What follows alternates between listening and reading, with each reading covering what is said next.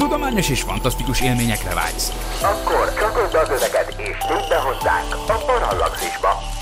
Parallaxis.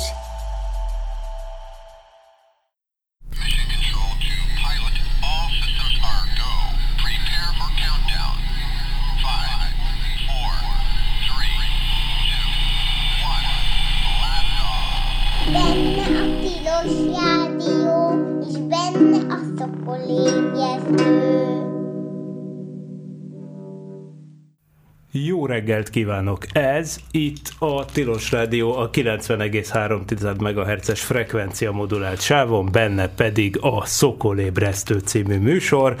A október negyedike van, egy fantasztikus történelmi dátum, és ezt egy fantasztikus történelmi adással fogjuk megünnepelni, ugyanis az én nevem, ezt még nem mondtam, doktor em zé per X alias Vince Miklós, vagyis fordítva, Vince Miklós alias doktor em zé per X, viszont nem vagyok egyedül a Tilos Rádió stúdiójában, hanem nagy örömömre itt van a stúdiókban Suminszky Nándor, a zöld mikrofonnál, a zöld sarokban. Jó reggelt, szia Nándi! Jó reggelt kívánok, szervusz Miki! Na, hát ez egy azért olyan szempontból is mindenképpen történelmi az adás, hogy azt hiszem, hogy fél éve fordult elő utoljára az, hogy bent volt egy élő ember a stúdióban. Egyébként Nándit már többször hallgatták a hallgatóink, hallhatták a hallgatóink, hiszen ugye Skype-on keresztül volt nekünk egy űrtörténeti sorozatunk, amivel ezt az idei évet így úgymond megünnepeltük, egy három részből álló sorozat, azt tessék visszahallgatni, minden elérhető egyrészt a Tilos Rádió archívumában, másrészt pedig a mi kis honlapunkon, média gyűjtő felületünkön, a parallaxis pont e m t v pont h u n, tehát ez mind ott van és elérhető. Viszont a mai témánk az persze szintén űrtörténeti, de nem az ezerkilencszázhatvanegy környéki események sorába igyekszik, hanem egy igazi űrdetektív történet tulajdonképpen, vagy egy kémtörténet igazából, egy igazi hidegháborús, valójában megfilmesítésért kiáltó sztori, aminek a felgöngyölítésében Nándi nagyban nagy szerepet vállalt. Mondhatni, hogy kezdeményező szerepet, és mert ezt mindezt jól el is fogja mondani. Aki látta már a műsor ajánlót, az tudja, hogy egy Apollo kabinnak az Odüsszejáról van szó, de ez most nem az Odyssey nevű Apollo kabin, hanem egy másik Apollo kabin ezerkilencszázhetvenből, amely nem járt az űrben, de ahhoz képest viszont eljutott a Szovjetunióba. És hogy milyen kalandos történet volt ez az egész, amiben lesznek kicsit, kicsit, hogy mondjam, csak gyanús szovjet halász, hajók és hasonló történetek, rádió, elektronika, mindenféle történet. Szóval a lényeg az, hogy egy elveszett űrkabin nyomába eredünk Suminszky Nándorral, ami már meglett, tehát ezt az űrkabint egyébként én is láttam, és mi így ismerkedtünk meg a Nándival, mert ez egy olyan űrkabin, ami ki van állítva Grand Rapidsben, a Michigan államban, az ottani városi múzeum előtt, és hát én ott olvastam megdöbbenve ezen az emléktelenről a sztoriról, hogy ez egy elhagyott gyakorló űrkabin, amit a szovjetek megtaláltak és visszaszolgáltattak Amerikának. Hát ez az egész történet teljesen gyanús, és akkor utána, miután visszakerült Amerikába, átalakították időkapszulává, vagyis telepakolták mindenféle emléktárgyal, azzal a szöveggel, hogy ezt majd száz év múlva lehet kinyitni. Az amerikai bicentenárium volt ez, amikor őt oda tették a Grand Rapids Múzeum elé ezerkilencszázhetvenhatban, tehát a függetlenségi nyilatkozat kétszázadik fordulójára, és akkor az a szöveg, hogy majd száz évvel később, vagyis, vagyis mi volt az, kétezer-hetvenhatban lehet majd újra kinyitni, és persze a gyerekek telerakták a rajzaikkal, meg mindenféle cuccal, tehát ez már egy másik része a történetek, ez már kevésbé érdekes része, de hát ó, jelenleg ott ez így ki van állítva, mint időkapszula, ami egy Apollo kabinból lett átalakítva, tehát egy űrkabinból időkapszulába alakított dolog. Na de hát hogyan jutott el ez Grand Rapidsbe, és hogy mit keresett a Szovjetunióba, és hogy egyáltalán hogy jöttél erre az egész egészre rá. Ugye Suminszky Nándor űrgyűjtő, lakásnyi fene, feneketlen űrgyűjteménye van, ennek a rendezgetése során ráakadt egyszer valamire, ami valahogy nem, nem stimmelt, és nem hagyta nyugodni szerencsére az ügy, és akkor ebből lett ez az egész sztori, amit most hát nagyon örülünk, hogy, hogy itt vagy, mert akkor ezt most első kézből hallhatja a tisztelt hallgatóság, hogy hogy is volt ez az egész történet, mikor kezdődött, és hogyan, hogyan. Ez a kérdés. És légy szíves, hajolj közelebb a mikrofonhoz, úgy, mint én, mert az a tapasztalat, hogy az a jó, hogyha itt vagyunk. Így. Azt hiszem, hogy egy reklámmal kell kezdenem, még hogyha a Tilos Rádióban ez tilos is lenne, de pont ebben a hónapban, tehát októberben jelenik meg a haditechnikának az ez évi ötödik száma, amiben viszont részletesen le is van írva a történet, tehát akinek kevés lesz az itt hallott anyag, amit természetesen meg is értek, mert azért kevés a hang, hanem jól látni a képeket is, a történethez tartozó képeket, meg hát azért a szövegbe sok minden olyat is el lehet olvasni, amit ma az idő hiányában nem biztos, hogy el fog hangzani. Tehát úgy, ahogy a Riporter úr, ugye em zé per iksz elmondta ezt a, a történetet, a gyűjteményemnek egy ilyen vége, véget nem érő rendezése, mert valamilyen szinten mindig rendezni kell ide-oda-amoda, főleg a helyhiánynak a, a megoldása, valamilyen átmeneti megoldása érdekében, és kezembe került ez az em té i fotó, ami egy teljesen hivatalos em té i fotó volt ezerkilencszázhetvenből, és szerettem volna már egy végleges helyet találni neki, hogy valamelyik Apollo küldetéshez, mert a gyűjteményemben ugye az újságcikkek mellett az összes űrrepülésnek a, az anyaga el van tárolva, valamelyik Apollót betenni, de a szövegből csak annyi derült ki, hogy a Murmanszki kikötőben visszaadták a Szovjetunióban Szovjetunióban látogatást tevő amerikai hadihajó legénységének ezt a, az Apollo űrkabint. Na most ez ugye, mivel tényleg az, az egy probléma, hogy, hogy nem vagyunk egy vizuális médium, ezért meséljük el, hogy ezt a fekete-fehér képet úgy kell elképzelni, amit majd meg lehet a parallaxis pont em té vé pont hu nézni adás után, hogy ott áll középen egy űrkabin, egy Apollo kabin, és a két oldalán két csapat tengerész tisztelegnek egymásnak, ugye? Igen, de az egyik tengerész csoport, hat tengerész, azok civilben vannak, azok, ja, azok természetesen a szovjetek. Tehát nyilván, nyilván nem mind kiképzett tengerész, hanem egyéb, egyéb foglalkozáskörből válogatták össze ezt a, a személyzetet. Az amekiak viszont, viszont tényleg tengerész egyenruhában vannak. A hajó, ami ugye a déli szélnevet viseli, ha jól ejtem, akkor Southwind, és ez egy jégtörő hajó, amit az Egyesült Államokban a parti őrség használ bizonyos időkben. Már eleve az is egy kérdés, hogy hogy jutottak el az amerikaiak Murmanszk kikötőjébe, tehát ki értesített őket és mikor, de erre majd később visszatérünk. Most a lényeg az, hogy a fotó szövege alapján, mivel nem tudtam beazonosítani, hogy melyik Apollo kabinról van szó, ezerkilencszázhetvenes ugye a fotónak a dátuma, akkor csak egyetlen egy Apollo repült, az Apollo tizenhárom, ugye a balsikeri útja, ami szerencsére azért a, nem került emberi életekbe. Más kabin nem volt, viszont az Apollo tizenháromnak megvan a, a helye. Ma nem tudom, melyik múzeumban van kiállítva, de biztos, hogy szerintem Kansasben, a Cosmosphere-ben. Akkor, akkor lehet, hogy igen. Ott csak az a, a helyzet, hogy ezeket mindig változtatják bizonyos időközönként, úgyhogy azért nem mertem igen, mondani. Egy ideig Párizsban hol, is volt, képzeld el. Szóval, szóval sok helyen van. Persze ennek is utána lehet nézni, de nem ez volt a történetnek a lényege, hanem az, hogy volt egy Apollo kabin, Murmanszk kikötő, és ez egy érdekes történet, ami a NASA honlapján sem szerepel, sőt, mind a mai napig nem szerepel, tehát ez egy érdekes történetnek ígérkezett. Hát... A legjobb dolog ilyenkor, hogy magához a szerzőhöz fordulni. Írtam is egy levelet a Magyar Távirati Irodának, akinek a tulajdonában van ez a fotó, és meg is kaptam a rövid, rövid választ, hogy ez a fotó, én a dátumot kérdeztem, én végig azt feltételeztem, hogy ez nem az eredeti ezerkilencszázhetvenes dátum, hanem mondjuk hatvanhetes, hatvannyolcas, amikor még a, az amerikaiak olyan Apollo űrkabinokat bocsájtottak föl a Saturn egy rakétákkal, amelyek ugyan nem hordoztak embert, a, nem volt ember a fedélzetükön, és lehet, hogy egy ilyen kabinról van szó, de mivel kutatásaim folyamán mind az összes Apollo kabinnak meglett a helye, csak pont ezért nem. Hát ezért indítottam el ezt a kérdezősködést. A rövid válasz az az volt, hogy igen, a felvétel az ezerkilencszázhetven szeptember nyolcadikán, ha jól emlékszem, szeptember nyolcadikán készült Murmansk kikötőjében. Hát most ebben úgy pont is lehetne a, a történeten, de hát nem nyugodtam bele, mert tőlem lettem okosabb, úgyhogy írtam egy, egy e-mailt a szerintem a világ legjobb űroldalának tartott enciklopédia asztronautika szerkesztőjének.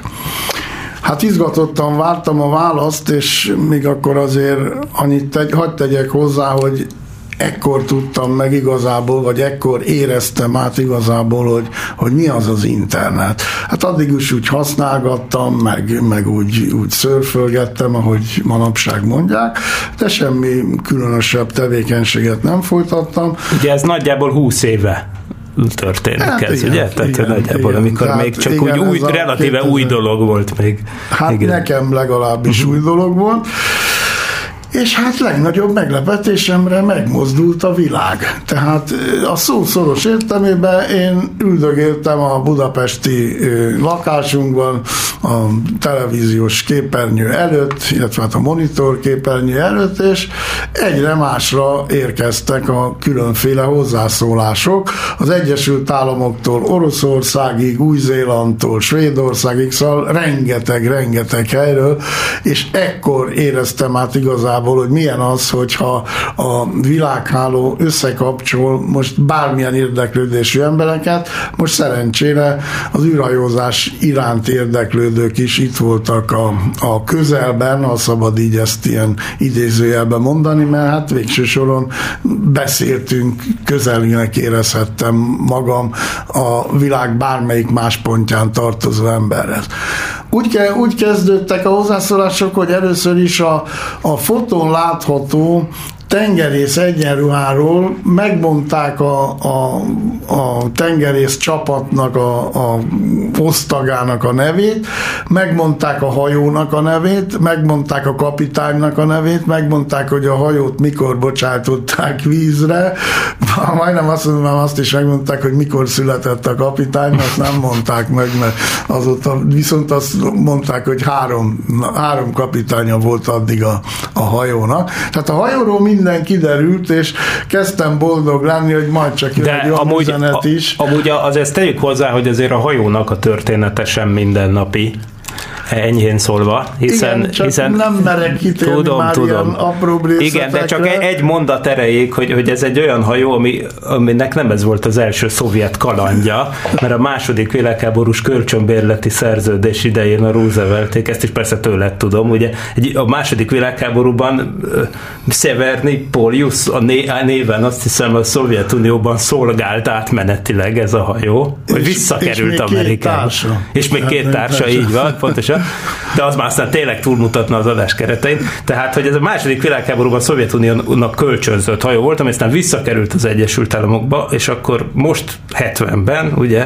Akkor, eh, akkor kapta az új nevét is természetesen, tehát innen, innentől kezdve lett ugye a déli szél. De továbbra is felmaradt a kérdés, hogy hát mi köze a hajónak a, az Apollo űrkabinhoz, és nem jutottam semmivel se közelebb a, a dolog megoldásához, bár mondom, a világ minden tájáról jöttek a hozzászólások.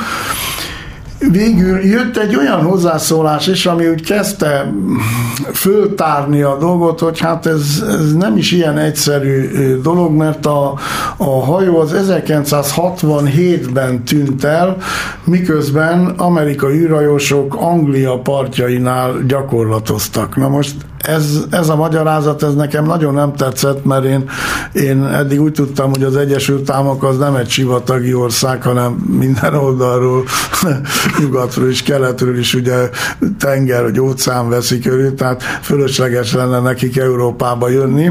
Bár a magyarázatnak volt egy olyan fázisa, vagy olyan része is, hogy, hogy a vészleszállás alkalmával, tehát hogyha nem az előre kijelölt helyen szállna le az Apollo kabin, ami ugye hát a, eredetileg a, a Holdról való visszatérésnél egy előre meghatározott hely a, a déli féltekén volt, de a Apollo tizenháromnál is ugye bebizonyosodott, hogy leszállhat máshol is. Na most, hogy Angliánál ezt én erősen kétségbe vontam, vagy legalábbis az Atlanti-óceánnak az európai részére, ezt mindenképpen úgy, úgy nem, nem hittem el, nem fogadtam el ezt a, az érvelést. De egyébként azt, azt nem tudom, hogy azóta elfogadnád-e ezt az érvelést, de azt, azt meg megnéztem, hogy amikor vannak a felszállás során azok a megszakítási pontok, ugye? És akkor például van ez az, az, a, az az egyes vagy kettes típusú megszakítás, abból az egyik az olyan, hogy, hogy egyébként konkrétan Európa partjaihoz közel szállna le a mentőrakétával leválasztott Apollo kabin. Talán. Tehát, hogy ilyet végül is elvileg lehetne gyakorolni, gondolnám én. Hát igen, abban, hogyha az Apollo kabinon lett volna mentőrakéta, és na jó, és de a kifogását, ugye nyilván, szóval, igen, persze, persze, igen. persze, de nyilván hát úgy értem. Hát a kifogás, ez nem kell menni, hát ezt ugyanúgy el tudják játszani a mexikói öbölbe, tehát ja, semmi ja, szükség nincsen. Ja, a, sőt, hát a, a, az Apollo nyolctól kezdve a Bormanéktől az Armstrongig mind ott gyakoroltak. Igen, tehát ezt én értem, hogy az űrhajósok, csak hogy maguk a kifogó alakulatok, ugye?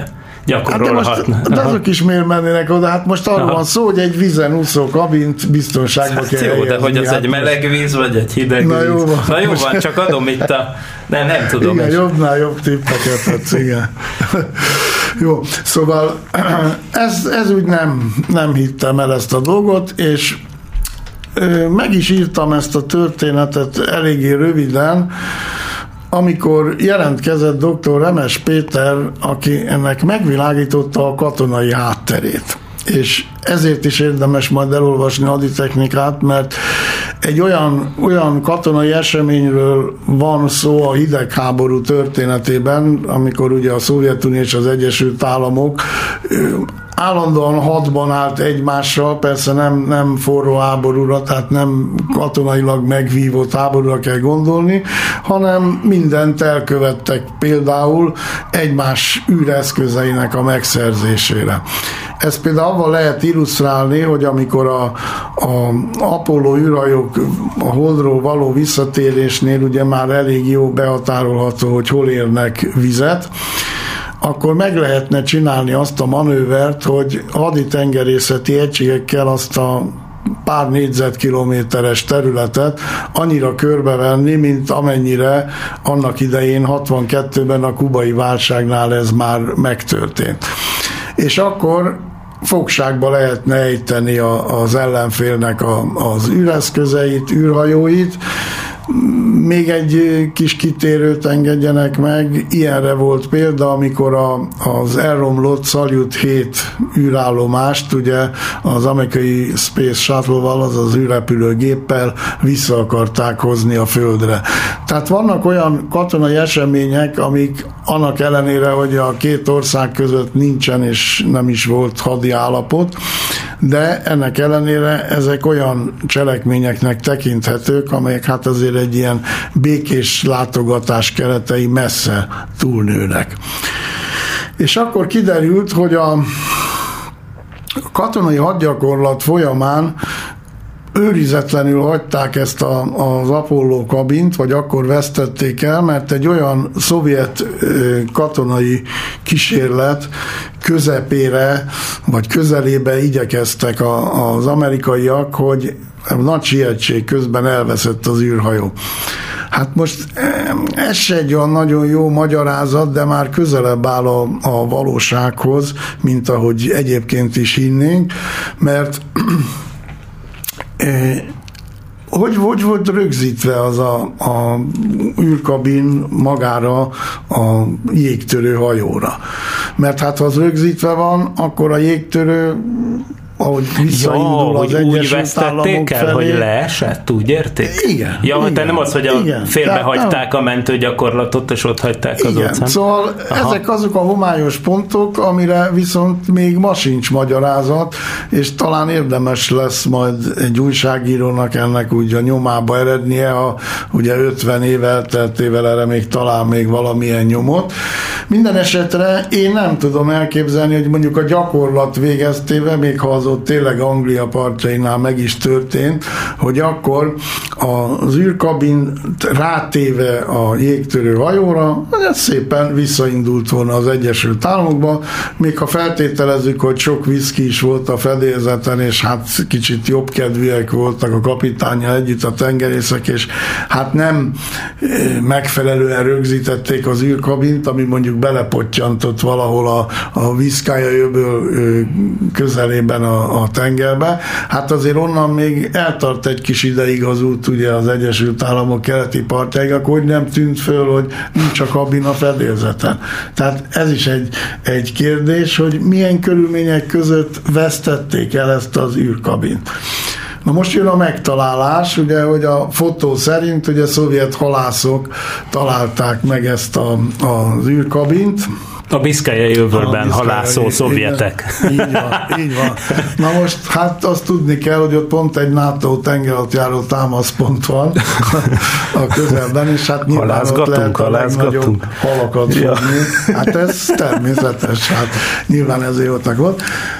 A kérdés megint nem egyszerű, vagy a kérdésre adandó válasz megint nem egyszerű, mert azért egy négy és fél tonnás kabint, mert a kabin ugyan egy, egy, hogy mondjam, nem teljes kiépítettségű, tehát nem űrrepülésre tervezett kabin, hanem csak egy, hanem csak egy ilyen vízi gyakorlatra előállított kabin, de főbb alkatrészei a hővédő burkolattól kezdve a rádiós rendszerekig, azok viszont eredetiek voltak benne, a tömege pedig mindenképp meg kellett, hogy egyezzen a, az igazi kabinjával, kabinéval. Tehát nagyon érdekes kérdés az, hogy a, a a kabin hogy emelik föl a, egy egyszerű sima halászhajóra. Azért egy, egy négy és fél tonnás szerkezetnek a tengerből való kiemeléséhez azért speciális daru és speciális hajó is kell. Egy sima halászhajó ennek nem felel meg.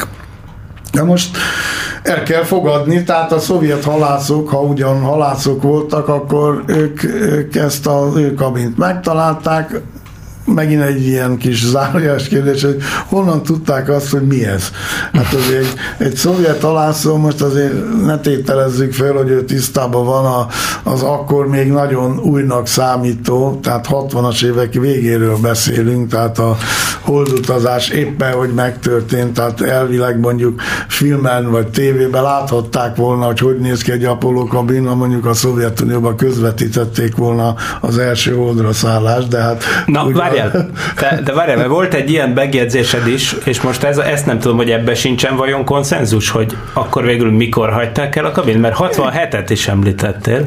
Nincs, nincs de lehet, konszenzus. De azt tudjuk, nem. Hogy hetven szeptemberében adták vissza. Igen. De maguk az amerikaiak sem mesélik el, hogy hogyan és milyen körülmények között, és mikor vesztették el. Igen, és röstelik nyilván a dolgot, de ettől függetlenül, szóval van, van mit felderíteni. Az biztos, mert a hatvanhét, a hatvanhét az azért különleges, mert ugye hatvanhétben ratifikálták az űregyezményt, aminek ugye volt egy ilyen pontja, hogyha ellenséges területen érkezik le a másik ország űrkabinja, akkor, akkor ugye az van, hogy, hogy olyankor nem szabad igazából hozzányúlni, és tulajdonképpen az emberiség követeiként kell velük bánni, és annélkül, hogy bármiféle bántódásuk esne, magát a kabint is, meg a személyzetet is vissza kell szolgáltatni a, a felbocsájtó országnak. Ez tökéletesen most... így van, sőt, hát a személyzet mentése után igen. ugye a kabint is menteni kell. Igen. Ez mind igaz, de, na de ez az, az, nem tartalmazza hat... az egyezmény, hogy, hogy a visszaadásnak mikor, mikor kell. kell meg, így van, és másrészt, meg ugye pont azért érdekel engem ez a hatvanhét, mert onnan az hatvanhét, bár igaz, hogy januárjában, tehát hatvanhét legelején ratifikálták, vagyis írták alá, de hogy ez lehetett volna valamiféle kis, hogy mondjam, csak...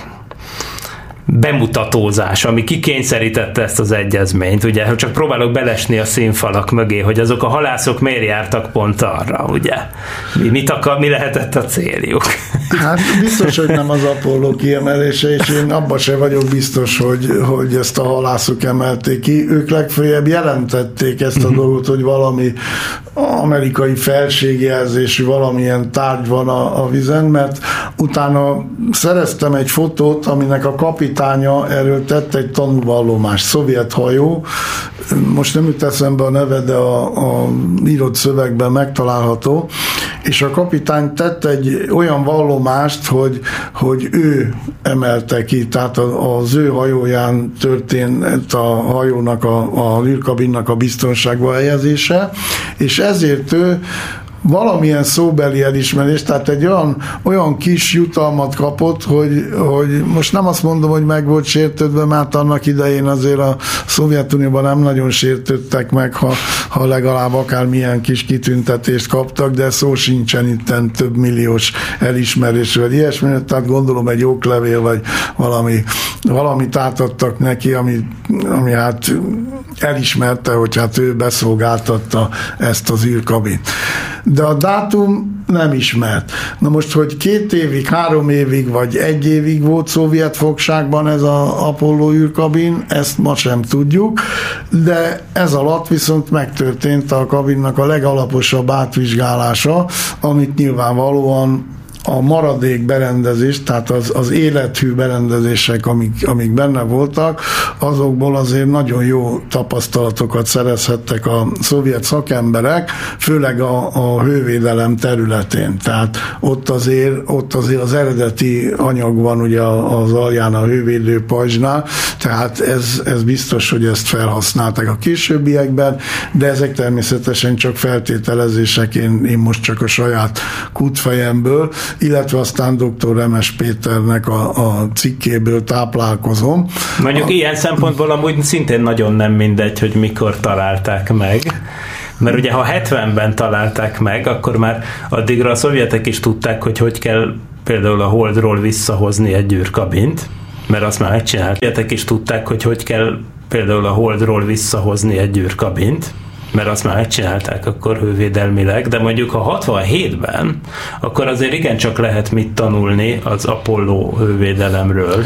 És főleg a Szojuz egy balesete után, tehát na, az ejtőernyőrendszerről, az ja. Sem mindegy. Tehát ott nagyon sok mindent lehetett tanulmányozni az ilajon, ezért nem valószínű, hogy hetvenben történt ennek a kabinnak a kihalászása, mert a hetven januártól szeptemberig a kilenc hónap alatt azért nem lehet olyan eredmény vizsgálatokat folytatni, ami, ami hát ilyen eredményekhez vezet. Bocsánat, egy szakmai jellegű kérdés, de nem bírom, hogy ne tegyem föl, mert fontos perdöntő lehet, hogy azt tudjuk, hogy ez egy blokk egyes, vagy egy blokk kettes Apollo kabin, vagy, vagy ezen az, ugye, kedves hallgatók, a blokk egyes Apollo kabin az egy korábbi verziója volt az Apollo kabinnak, ami végül aztán nem is repült az űrben, mert az Apollo egy tűze után megváltoztatták a programot.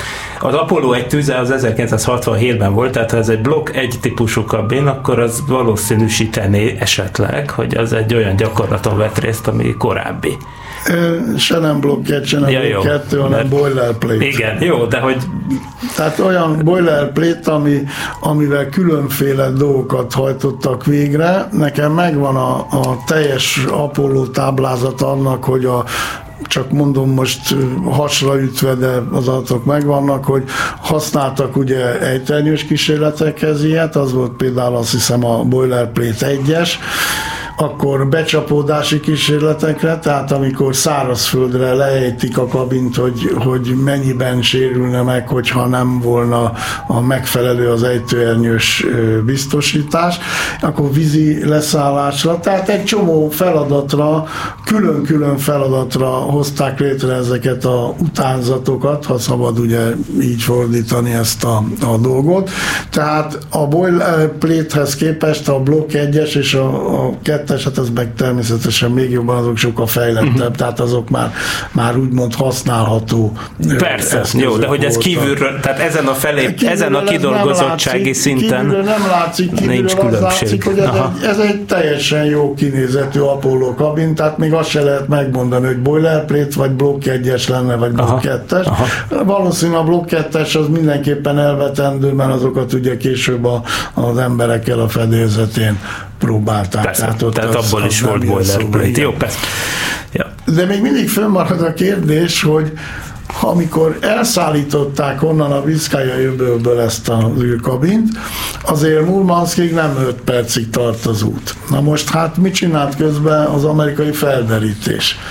Tehát azt konstatálhatták, hogy Amerikában nem érkezett meg, a jégtörő nem tudni, hogy hol volt, hogy az közben megérkezett Amerikába, vagy az is visszafordult a Anglia felé, hogy megkeresse a, a fedélzetéről leesett kabint. Maradjunk most pillanatnyilag ennél a verziónál.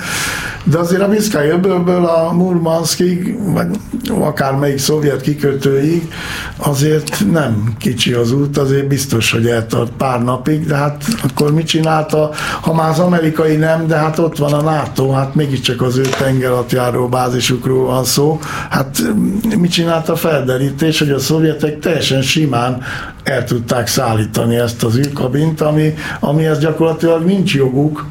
Tehát ez elvileg ez háborús okot is jelentett, mert nem, nem volt veszélyben emberélet, tehát elvileg nem foghatják ki a, a másik országnak az űreszközét.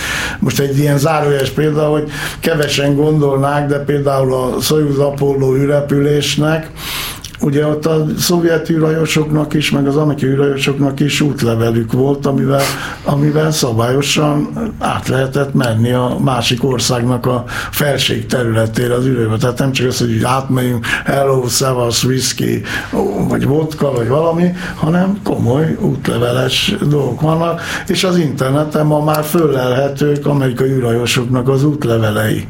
Uh-huh. Tehát még a holdra, holdra való leszálláskor is volt náluk egy, egy speciális útlevél, amivel hát ugye úgy hazatérhetnek, tehát nem is az, hogy elmehetnek a holdra, igen, hanem amivel visszaengedik őket Amerikába. Volt ilyen sztori, emlékszem, hogy ez már a kilencvenes években, hogy amikor a, az amerikaiak a Strekalovot meg egy másik orosz űrhajóst visszahoztak, talán itt volt a Mir űrállomásról, és Amerikában szálltak le a Space Shuttle-el, de nem volt vízumuk az Egyesült Államokba, úgyhogy ezt a feleségeknek kellett magukkal vinni a leszálláshoz, hogy egyáltalán ne, ne, ne kerüljenek rögtön egy másfajta karantén utána. Szóval ezek, ezek azért, azért ilyen komoly dolgok, úgyhogy, úgyhogy ennél a, a történetnél, ennél az Apollo egyébként boilerplate ezerkétszázhuszonhetes a száma, majd valaki utána akar nézni. Mind a mai napig egyébként a názánál fukarak a, a adatokkal, tehát se kép, se szöveg nem található meg, más források természetesen beszámolnak erről. És ahogy telt múlt az idő, megjelentek az első vadhajtások, és nem is akárhol, hanem például a Spaceflight nevű, nevű nagyon, nagyon, nagyon, hogy mondjam, Európa hírű ö, szaklapban, tehát űrhajózással foglalkozó magazin, ami havonta jelenik meg, és nagyon jó, nagyon jó minőségű, és nagyon jó szakemberek által közölt írásokat tartalmazó ö, magazinról van szó. És ebben már az szerepel, és természetesen ezzel úgy mindig úgy hízott egy kicsit a májam, hogy nem szovjet halászok adták oda a szovjeteknek, hanem magyar halászok. Hogy ezt most honnan, honnan alakult át a történet a, az eredetiből ilyen vadhajtásra, hogy magyar halászok adták át? Hát ez nyilván a Magyarországnak a ezerkilencszázkilencven előtti állapotára utal, ugye nem voltunk önálló ország, tehát az ilyen dolgoknál is nyilván be kellett szolgáltatni a szovjeteknek, amit találtak. De hát, hogy Magyarországnak nincsen tengeri halászhajója, az teljesen biztos, nem, hogy még olyan, ami mondjuk képes lett volna kiemelni egy négy és fél tonnás Apollo kabint ott a Biszkály-öbölből, amellett hát magyar halászhajók se nagyon kutathattak halak után egy NATO tengeralattjáró támaszpont közelében. Na minden esetre ez megjelent, és akkor én próbáltam helyesbítést kérni, hát nem szovjetet, azért mégiscsak, vagy nem magyar, hanem szovjet halászokról van szó, de aztán más forrásokban is, mint például az Orbit című szaklapban is megjelent ugyanez az anyag. Ott már egy kicsit cizelláltak a dolgon, mert nem egyszerű halászok, hanem mélytengeri halászok fogták ki az Apollo kabint, és úgy adták át a, a szovjeteknek. Már úgy, úgy elcsendesedett a dolog, hát én úgy belenyugodtam, jó van, legyen ez, majd úgyis megírom a történetet, ha lesz még ilyen lehetőség, hogy a, az alaptörténetnek ezeket a folytatásait megírjam. Amikor történt egy váratlan e-mail váltás, pontosabban kaptam egy, egy e-mailt egy orosz fizikustól, amiben levelében az állt, hogy ő ugyan nem konkrétan a, az Apollo űrkabin iránt érdeklődik, tehát az elvesztett és visszaadott Apollo kabin iránt érdeklődik, hanem egy teljesen más kutatási területbe botlott bele ebbe a történetbe, mégpedig a szovjet, és most már ugye nem szovjet, hanem orosz archívumokban kutatgatott, keresgetett az ő témája után, de közben a kezébe került ezzel az Apollóval foglalkozó cikk, mert ez ér, hogy mondjam, érintőlegesen érintette az ő témáját. És a levelében az állt, hogy sem a tasznál, sem a, az orosz ö, tudományos könyvtárban, ami ma már nagyrészt digitalizálva is van, tehát elég jól lehet benne kutatni, persze nem mindenkinek, egyetlen szó nincs erről a történetről. Tehát hihetetlen, hogy egy, egy ilyen világra szóló történet mégis a szőnyeg alá van söpörve, és mind a két nagyhatalom, most persze mondhatnám azt is, hogy jól felfogott érdekeik miatt ezt, ezt még a mai napig titokban tartják. Na most ehhez képest, hogy én előálltam ezzel a történettel, és most mondom, októberben a Haditechnika ezt leközli, mert érdemesnek találta ezt a dolgot. Hát szerencsére a címemet még nem tudja a ká gé bé, de hát szerintem már nem kerülhet nekik sokba, hogy megtaláljanak. De talán ötven ezt év... te, te sem mondod komolyan, hogy a címedet nem tudja a ká gé bé, miután nálad mulatott a szovjet űrhajós osztagnak tekintélyes része az elmúlt évtized. Ugye nyilvánvaló, hogy nem mondod komolyan. Megtalálnak. Akkor hagyd dicsekedjek még. Vendég láthattam Kerim Kerimov altábor nagyot, a Szovjet Állami Bizottságnak volt az elnöke. Ő volt az az ember, akinek az űrhajósok a start előtti jelentéstételt megtették, de a televízió képernyőjén őt csak hátulról lehetett mutatni a legjobb esetben. Tehát hasonló volt a Korolyovhoz, hogy haláláig ugye főkonstruktőrnek nevezték, őt meg egyszer nem mutatták, mintha nem létezett volna. Úgyhogy az űrhajósok mindig egy ilyen csupasz ö, falnak vagy valaminek jelentettek, mert mondom, őt csak hátul mutatták, és ő, ő eljött hozzánk méghozzá Pavel Popovics kíséretében. És hát nem mulasztottam el föltenni azt a megint egy nagyon izgató kérdés, hogy volt-e az Almaz űrállomáson gépágyú vagy nem. Mert a nyugati szakirodalomban ez a téma is nagyon sűrűn előkerül, és akkor most én a saját véleményemet meg minden egyebet féltéve szó szerint próbálom felidézni Popovics szavait. Ő próbálta ki először ezt a gépágyút, de itt a Földön, és az Almázon nem volt gépágyú. Ugyanis nagy valószínűséggel, és ez már az én feltételezésem, mert ilyen technikai rész, már örültem, hogy ennyit elmondtak, de technikai részletről úgy, úgy ügyesen elterelték a szót, és inkább kocintottunk egy jó kis unikummal tovább. De az a Az én feltevésem, hogy a, a gépágyú, amikor tüzelt volna a világűrbe, akkor nyilvánvalóan a hatás ellenhatás miatt az űrállomást valamilyen irányba, hát nyilván a lövedék kibocsát, lövedékek kibocsátása ellentétes irányba elforgatta volna. Ez teljesen nyilvánvaló, és ezt a stabilizálást nem tudták szerintem megoldani még abban az időben. Tehát a gépágyúból leadtak volna egy sorozatot, amiből maximum egy golyó a, a cél felé ment volna, a többi pedig hát, hogy elfordul az űrállomás, vaktába valahova elmegy a világűrbe. De hát szerencsére ma már azért nem fenyeget ilyen dolog, hogy háború legyen a világűrben. Bár vannak aggasztó jelek, ez kétségtelen, de minden esetre akkor ez is a, hogy mondjam, legyen a múltnak egy ilyen szép emléke. Még annyit hadd mondjak el, mert most már Popovics nem él, tehát ő már csak a, a, az égi pályákról nézhet le. Mikor a, a nem tudom, anyadik unikumot megittuk, akkor dalra fakadt, és neki hihetetlen jó hangja, de hihetetlen erős hangja is volt. És azért nem tudom, hogy ott a lakótelepen egy tízemeletes toronyházban laktunk, hogy ott a házban mit gondoltak az emberek, hogy hihetetlen erős hang, oroszul valami milyen dalt, dalt énekel. Hát szóval ilyen jó űrhajós emlékeim is vannak a témával kapcsolatban.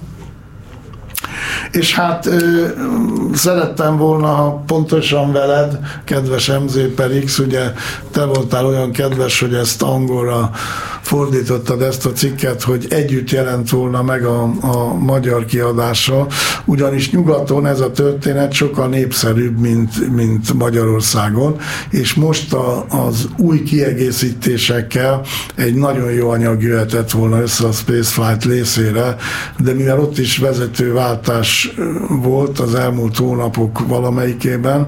Hát Nick barátom ugye most itt csak sajnálkozását fejezte ki, hogy pillanatnyilag nem, nem tudnak semmit. Tehát az sem, hogy megjelenik, az sem, hogy nem. De amikor valami így húzódik és vezetőváltás van, akkor általában koncepcióváltás is van a, a lapnál, és akkor szerintem kimarad. De mi elégedjünk meg akkor a magyar kiadása. Hát igen, és egyébként elképesztő dolgok vannak benne. Tehát, hogy azért nem, mint hogy már, már háromnegyed van, egyébként most már egyébként eddig is lehetett volna, csak nem mondtam a telefonszámot, de lehet telefonálni.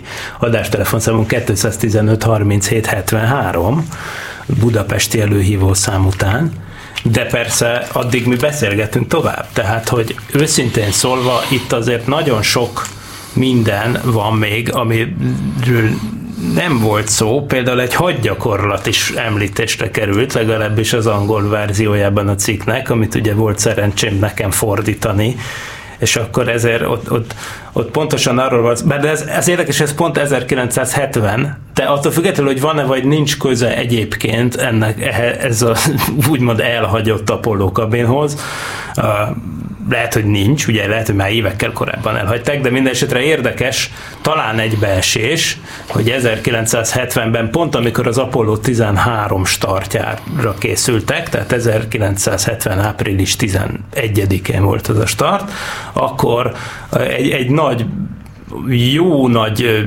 hogy hívják, hadgyakorlat tartott volt éppen a, az Atlanti-óceánon, és próbálom felidézni, De, de, de légy szíves, segíts ki, tehát ha jól emlékszem, ez egy NATO hadgyakorlat volt, amit azonban félbe kellett szakítani, mert valami szovjet tengeralattjárót baleset érte.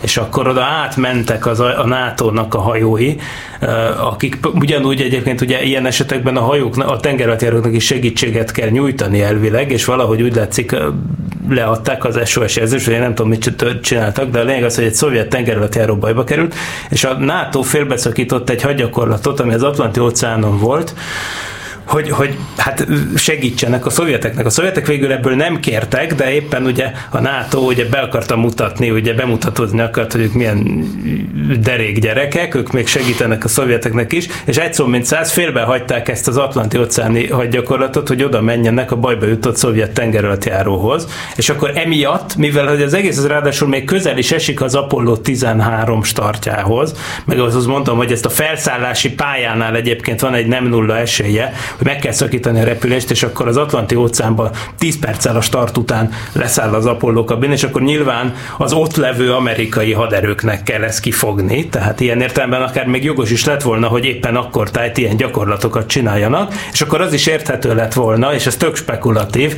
hogy miért hagyták volna hátra a kabint, ugye? Hiszen, hiszen telefon, jött a telefon, hogy hoppá, hoppá, azt a szovjet tengeralattjárót, azt meg kellene nézni közelebbről, srácok, hagyjuk félbe a gyakorlatot, pff, irány az a terület. És ez mindez tökre klappolna azzal a problémával, hogy ez az egész ezerkilencszázhetven áprilisa, és ehhez képest ugye több forrás azt írja, hogy már hatvanas években elvesztették ezt a kabint, és hetvenben csak visszaadták, szóval több kérdő. Ez, oh. Jól emlékszem erre? Tehát azóta nem olvastam ezt a sztorit, hogy annak idején lefordítottam, de hogy ezt nagyjából jól adtam vissza? Azt jó, a... természetesen igen, nagyon-nagyon jól adtad vissza.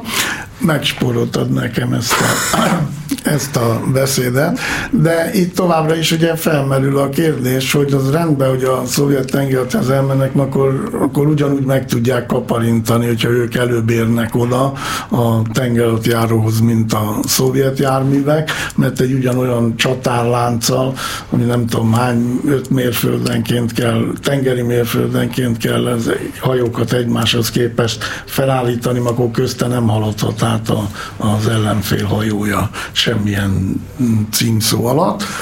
Viszont marad a kérdés, hogy a, akkor az Anglia partjainál gyakorlatozó amerikai űrhajósok a boilerplate kabinnal akkor hogy kerülnek ebbe a, a hadgyakorlat közepébe? Tehát a jég... Na ez az, hogy én úgy gondolom, hogy ehhez nem kell űrhajós. Tehát egyébként én azt gondolom, hogy ez egy olyan boilerplate, amivel azok gyakorlatozhattak, akiknek csak az volt a dolguk, hogy hogy kell a kabint kiszedni a vízből. Tehát ehhez nem kell űrhajós. Ez biztos, de köz, ez Anglia se kell, vagy Anglia partja se hát... kell, ezt a Mexikó jövőben is. Persze. Meg lehet csinálni, mint ahogy a... Na jó, jó, jó, csak látod, az az én érvem, hogyha van egy ilyen megszakítás, akkor ugye azoknak az egységeknek kell kifogni, akik ott vannak. Tehát hogyha nyilván, hogyha, hogyha mondjuk van egy, nem tudom mennyire mobilak ezek az egységek, de hogyha van egy tipikusan, tipikusan európai partjainál állomásozó amerikai egység, akik alkalomattán fel kell készíteni arra, hogy hogy kell kifogni egy Apollo kabint. Most oké, okay, hogy a, egyébként a kifogási procedúrákat azt, azt a mexikaiakból be is el lehet játszani, de hogy konkrétan azt az egységet arra, hogy hogy kell ki, azokat a tengerészeket, meg a, hogy, hogy hogyan kell kifogni egy Apollo kabint, azt csak ott lehet fölkészíteni. Ugye hát én ennyit tudok esetleg elképzelni, mert... Az elképzelésed jó, csak a, itt nem Apollo kabint kell kiemelni, hanem egy tengeralattjárót. Ja, ja, ja, ja, persze, jó. Kettő között azért van némi kis tonnában is mérhető különbség, tehát egész más a, a, a dolog. Na most ez az, amit, amit mai napig sem tudunk. Természetesen Remes Péter ezt nagyon jól megírta, ezt a feltételezést, és tényleg hálás vagyok neki, hogy ő megvilágította ennek a katonai oldalát, de az alapcselekmény, tehát hogy hol veszett el a kabin és mikor, ez mind a mai napig tisztázatlan. Hát igen, és hát, ez egyébként ez hihetetlen. És teljesen ez, hihetetlen. Azt hinné az ember, hogy az Apollo programnak az összes kis mellékága az most már egy elég jól dokumentált valami, de hát kiderül, hogy a túrót. Én mondom, hát ez nekem ez... megvan a teljes hivatalos táblázat az Apollo programban a felhasznált összes kabinról, tehát nem csak a blokk egy, blokk kettőről, hanem a, a holdkompoknak is, annak is a, vannak ilyen gyakorló változatai, tehát minden fel van benne tüntetve, méghozzá funkcióval együtt. Mert például volt tűzvédelmi gyakorlatra készített ilyen boilerplate kabin, tehát amiben, amiben tűz üt ki, tehát hogy ezt vizsgálták, ilyen is volt. De nincs benne a boilerplate ezerkétszázhuszonhetes. Mindegyik benne van, nem is tudom darabra hány rakéták, a Saturn öt, a Saturn egy, a Saturn egy bé, mindegyik rakétának megvan számozva, a, tehát minden adat megvan, erről a kabinról egy sor nincsen. De semmilyen szakirodalomban, tehát ez, ez több annál, tehát több történhetett annál, mint hogy ez a kabinot valahol elveszett, valakik megtalálták, szovjetek átvizsgálták, mert ez nyilvánvalóan megtörtént, utána meg visszaadták. De hát mikor értesítették erről a názát? Hát, vagy a külügyminisztériumot? Tehát milyen, milyen dolog? Hát ezt egy újságban, pláne nyugati újságokban ezt, ezt azonnal szalagcímekbe kellett volna közölni. És néma, néma csönd. Amit pedig írnak a nyugati újságok, és ugye a cikkhez, amikor fordítottad, én mellékeltem ezeket, azt hiszem három nyugati újságnak az anyaga, mind a három mást ír. Uh-huh. Szóval ez benne a szép, hogy nem csak az időpontban, hanem magáról a történetről is mást ír. Egyébként, amikor néztem már, ugye rengetegszer néztem, hát kb. Tudom kívülről az Apollo tizenhárom című filmet, és abban is elhangzik, hogy mondják a tévében, hogy amikor ugye hetven áprilisában bajba jutott az Apollo tizenhárom, és fölmerült, hogy amit mondtál is, hogy lehet, hogy egy másik óceánba kell lehozni, például, mint ahol eredetileg tervezték. Egyébként alternatív leszállóhelyként felmerült az indiai és az atlanti óceán is, aztán végül csak a csendes óceánba hozták őket le. De volt egy ilyen pont, amikor, és a filmben is elhangzik, hogy több ország, több, köztük a Szovjetunió is a segítségét ajánlotta fel az űrhajó kiemeléséhez, a, a külügy szükség esetén számít rájuk. Ugye a szükségre végül nem volt rá szükség, de akkor úgy persze bennem eszembe jutott, hogy aha, hát akkor igazából egyébként ezen a ponton, ezerkilencszázhetven áprilisában a szovjeteknek már lehetett némi gyakorlata abból, hogy arról, hogy hogyan kell egy Apollo kabint kiemelni a vízből. Szóval a szükség, meg nem szükség, ez, ez mindenképpen oda mentek volna, ha szükséges, ha nem szükséges, ha kérik, ha nem, mert mondom, végig az egész űrtevékenység alatt mind a két ország, mind a két űrnagyhatalom el akarta kaparintani a másiknak az űreszköz. És ha már október negyedike, akkor, akkor még egy ilyen történet, hogy gyakorlatilag az amerikaiak viszont az első műholdnak, tehát a Sputnik egynek a, a hogy mondjam, a, a boilerplate változatát, azt viszont el is lopták a szovjetektől. Tehát a, a Vanguardnak pontosan azért ilyen hasonló az alakja a Sputnik egyhez, mert némileg annak a másolata, igaz, hogy a egy tizede a, a tömege annak.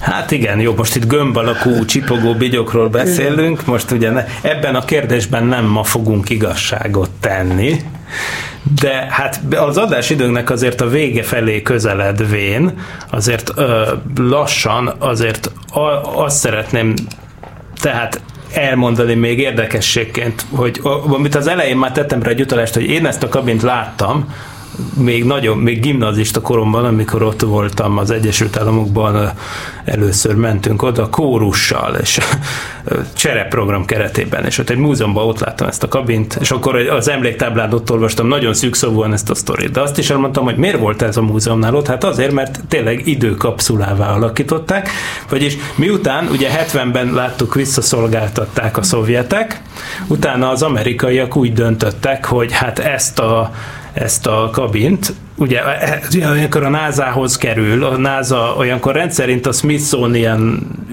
Air and Space Museumnak felajánlja ezeket a dolgokat, úgyhogy ennek a múzeumnak a tulajdonába szoktak kerülni az ilyesmik, de ez mégsem egy múzeumban van kiállítva, hanem úgy döntöttek, hogy az amerikai bicentenárium alkalmából ezerkilencszázhetvenhatban egy ilyen időkapszulává alakítják át, ami azt jelenti, hogy teleraknak mindenféle korra jellemző cuccot, belepakolnak, és akkor egy nagy ünnepség keretében ezt így lezárták, és kitették azzal a szöveggel, hogy most ezt száz évig nem nyissa ki senki.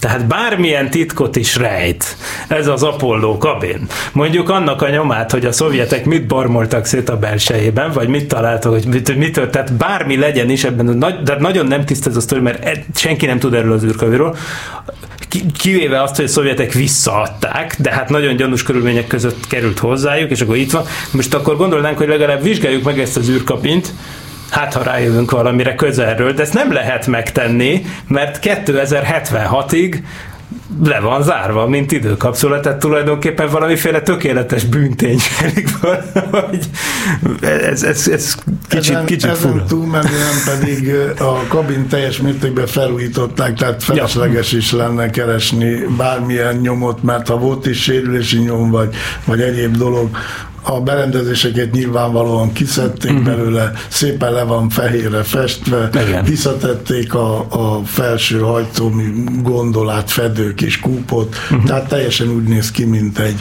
mint egy eredeti indulásra váló űrhajó, de természetesen a relikviákkal csak a kétezer-hetvenhatig fog utazni itt a Földön.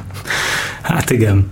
Hát nagyon szépen köszönöm a beszélgetést, ilyen hihetetlen sebességgel lejutottunk a műsoridőnk végére. Ezen a, ugye említettük, hogy október negyedike van, a Szuputnyik egy startjának a, hát mindjárt kiszámoljuk, rengetegedik évfordulója. hatvannegyedik. hatvannegyedik évfordulója bizony. október negyedikén állt pályára ez a bizonyos űreszköz, ami egy új korszakot nyitott az űrkutatásban, és mi pedig egy új korszakot nyitottunk itt a Szokolébresztőben, vagyis visszatértünk ahhoz a normális korszakhoz, hogy emberek a stúdióban, úgyhogy nagyon köszönöm Suminszky Nándornak a lehetőséget, meg a szerintem fantasztikusan érdekes beszélgetést, hogy egy igazi kis detektív történetbe bepillanthattunk.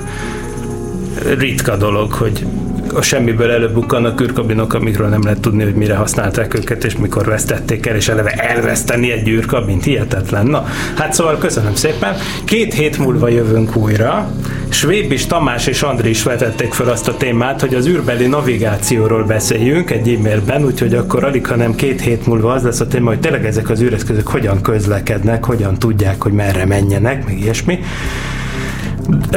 Lehet írni e-maileket is, tehát sokolebresztő kukac gmail pont com az működik, sokolebresztő kukac gmail pont com, és mindenféle adás visszahallgatható és hozzáolvasható, vagy a most emlegetett boilerplate apoldós képek majd megnézhetők lesznek csütörtöktől a parallaxis pont e m t v pont h u felületen, ahol persze minden adáshoz írok mindig utólag kísérő cikkecskét is, és most ez fontos lehet, mert akkor majd látjuk azokat a képeket, amikről beszéltünk. Én pedig köszönöm szépen a meghívást, viszont hallásra. Viszont hallásra, sziasztok, jó hétvégét, vagyis bocsánat, ha, jó hetet mindenkinek, sziasztok.